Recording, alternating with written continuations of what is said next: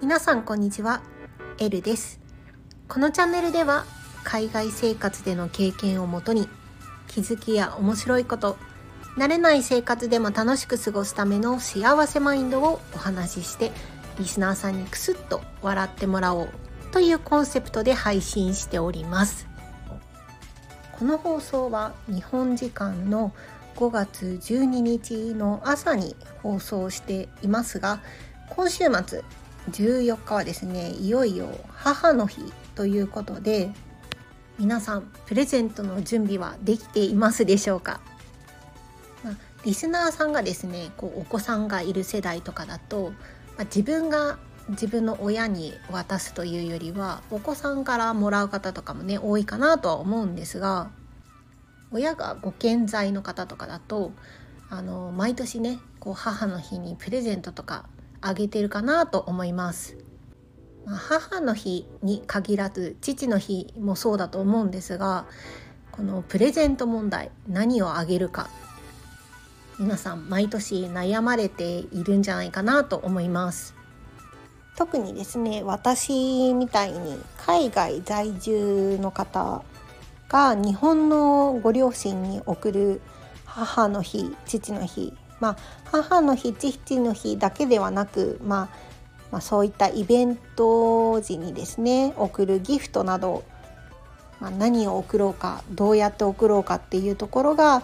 割とねあの、まあ、悩ましいところかなというふうに思っているんですが海外生活もま5年ということで海外から日本の両親あと夫の方の、まあ、義理の両親の方に送る母の日父の日のギフト、まあ、今回ですね5回目になるんですが今のところですね毎回同じものを送っているんですね。でそれは何かというと体験型カタログギフトになります。日本のデパートとかでよくカタログギフトあの、まあ、冠婚葬祭とかが一番多いかなと思うんですが各デパートとかが出しているカタログギフトでかつですね体験型カタログギフトっていうのがあるんですね。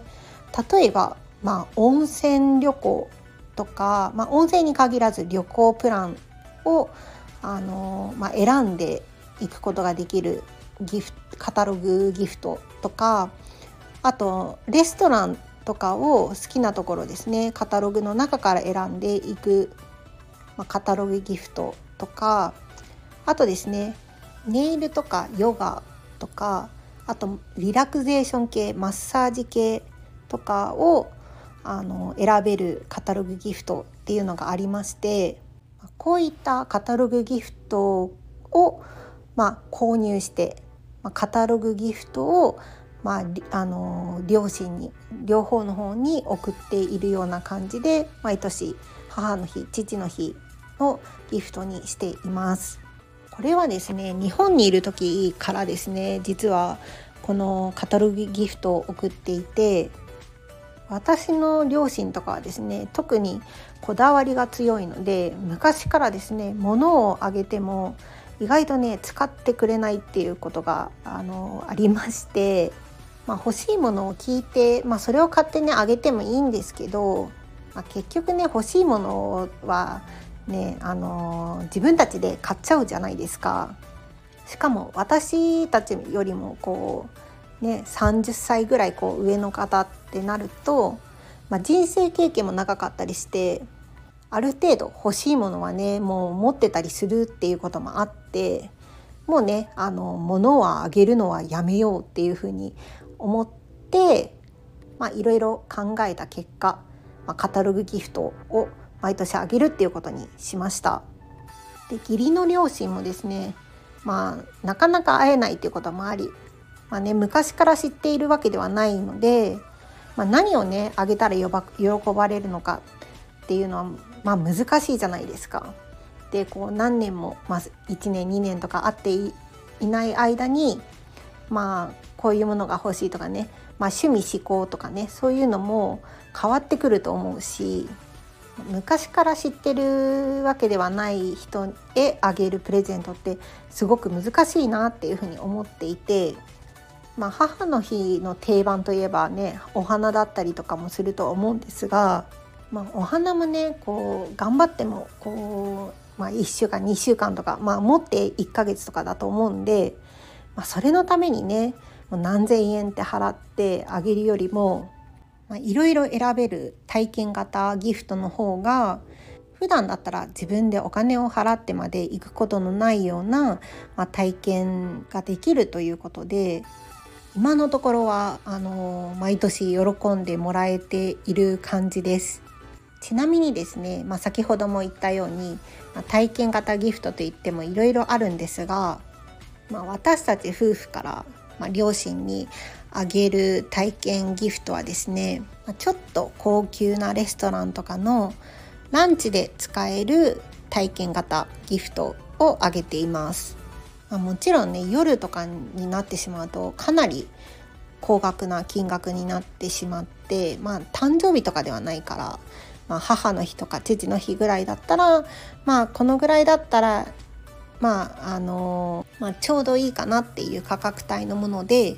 でかつですね母の日と父の日を合同にして送っているんですね。まあ、父の日だとこう何て言うんだろうお酒とかが多かったりするかなと思うんですが私の父はお酒飲めないしあの夫の方のあのお父さんも、まあ、今ちょうど禁酒中ということでまあ、体にも良くないしお酒をあげるっていうことはできないので、まあ、ちょうどですねもう両方とも、まあ、巣立って親元を離れて、まあ、夫婦の時間っていうのがあるということでだったらねなかなかこう自分たちでお金払ってまでそんな高級なレストランのランチをしようっていうね方向性にではまあ思考にならないかなって思うんですけど、まあ、こうやってギフトとしてあげることで、まあ、年に1回ちょっとリッチな、あのー、ランチを2人でゆっくりと楽しんでもらえたらなっていうことでこのレストランのランチギフトとして、まあ、カタログギフトを送っています。